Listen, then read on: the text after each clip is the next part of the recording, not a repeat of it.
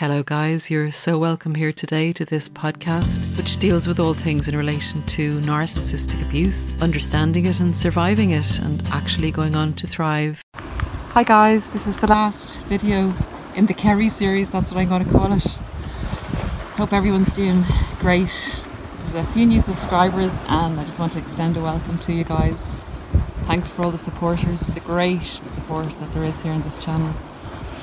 Um, today, I'd like to talk about why a relationship with a narcissist is impossible in relation to people that may still be wistfully thinking about the narcissist or be in great pain still and thinking of the what ifs.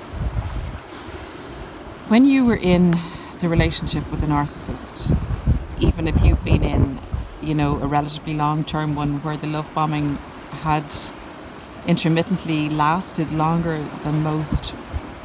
The reason the narcissist stayed with you was because they were getting something out of it. It's hard to say sometimes what that might have been. Could have been financial security. They might have been educating themselves when they were with you. Maybe they wanted children or they hadn't had a house before or they wanted to add to their property portfolio there was a reason. Or you were a great servant you were great um, you had a, a social standing. All the different reasons narcissists will get with someone to asset strip. You may have enjoyed times with them. If you're really honest i'd say you weren't at peace a lot of the time. But the good times may have you know in your mind overtaken the trauma and the drama that went on at different times. Or you may have found your sustenance and happiness in other parts of your life. Thinking back on that time as a happy time, sure, think back on the happy times and keep them as happy memories. But while you were having those happy times, I can guarantee you the narcissist was cheating on you. They were grooming, conditioning, or cheating in some way whether emotionally or physically. They were looking around all the time to see if there was a better option. Also, the part of you that may have been really proud to be with this person and proud that you felt that you had a successful relationship, maybe, and really happy to have a partner and to be able to socialize with other couples and feel a sense of not loneliness maybe or a sense of just pride that you actually were with someone that you thought a lot of and you'd managed to achieve a loving relationship in inverted commas.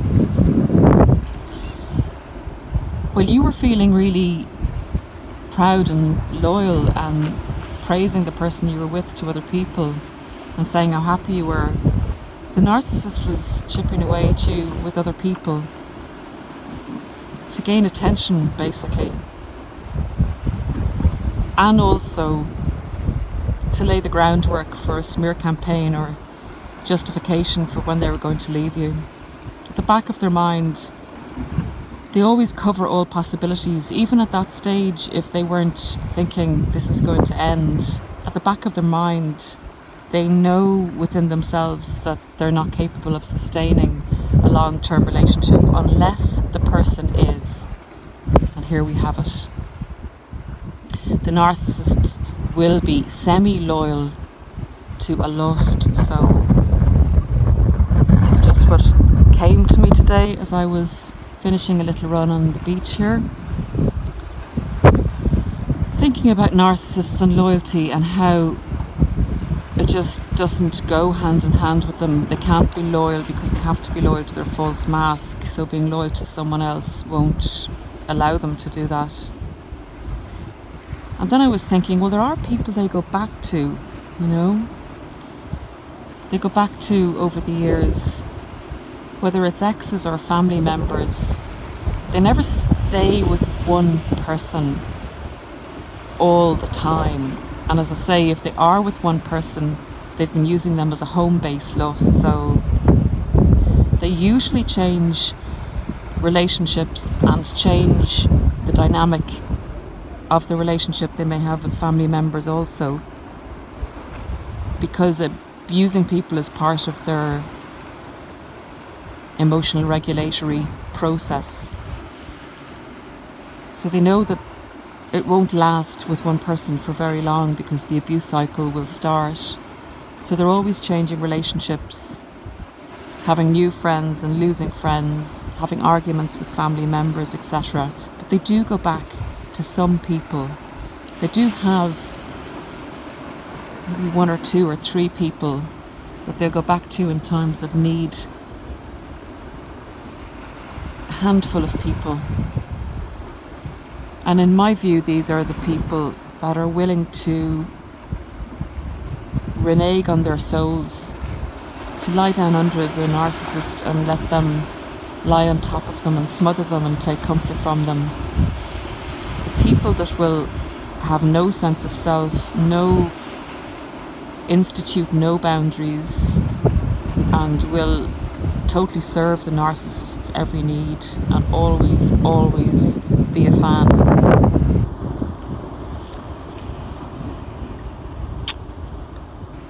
So, loyalty is not something a narcissist can do, and will we perceive them running off into the sunset and having a fantastic life with new supply after new supply they're doing the same over and over again. In fact, they get worse. As they get older, they get worse. They've learned a lot more new tricks and they can become a lot more convincing and a lot more cruel when things don't work out for them and they have to discard or devalue. They can get to the point where they they actually do severe damage. They can actually end up murdering someone physically, never mind psychologically and emotionally. So, guys, if you are, to conclude the video, if you are contemplating a loss when the narcissist leaves or you leave them, it is a loss. It's a loss of a tortured life. It's a loss of a cheater. It's a loss of someone who's speaking against you behind your back while you're embarrassingly and humiliatingly going around telling people what a great relationship you have. It's an illusion, a del- delusion, and it's not something you deserve to be in. You deserve, you deserve more light in your life. You are light. You deserve so much more than this very damaged human being that has to go on from one relationship to another, that can't sustain anything worthwhile that appears charming and happy and is the exact opposite inside that's mentally unstable. They're actually a patient. You have to look at them as a mental health patient. And it's not something that can recover from. It's a progressive disease. It's it's a terminal mental health condition because it never leaves them. And it brings about quicker deaths because they're reckless uh, and they destroy things and they usually end up in a very poor position in relation to people support and financial situations. Even though midway in their life they may look like they're very successful, they're not capable of holding on to anything or building anything so it's a sad existence, but don't get caught up in it because you don't d- deserve uh, the result of their abuse. You don't deserve to be a casualty for their choice of life, for their choice to bully and abuse people and hate people and destroy and harm and cause immense pain. Keep out of the way of a dark force like that. Stay in the light. Thanks, guys. I have to go now in the car and drive back up to Wicklow, which is near Dublin. So I've enjoyed this holiday with you, and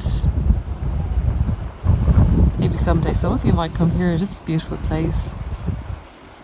Thanks for being there for me and each other, and I'll talk to you again soon. Take care and have a lovely day. Bye.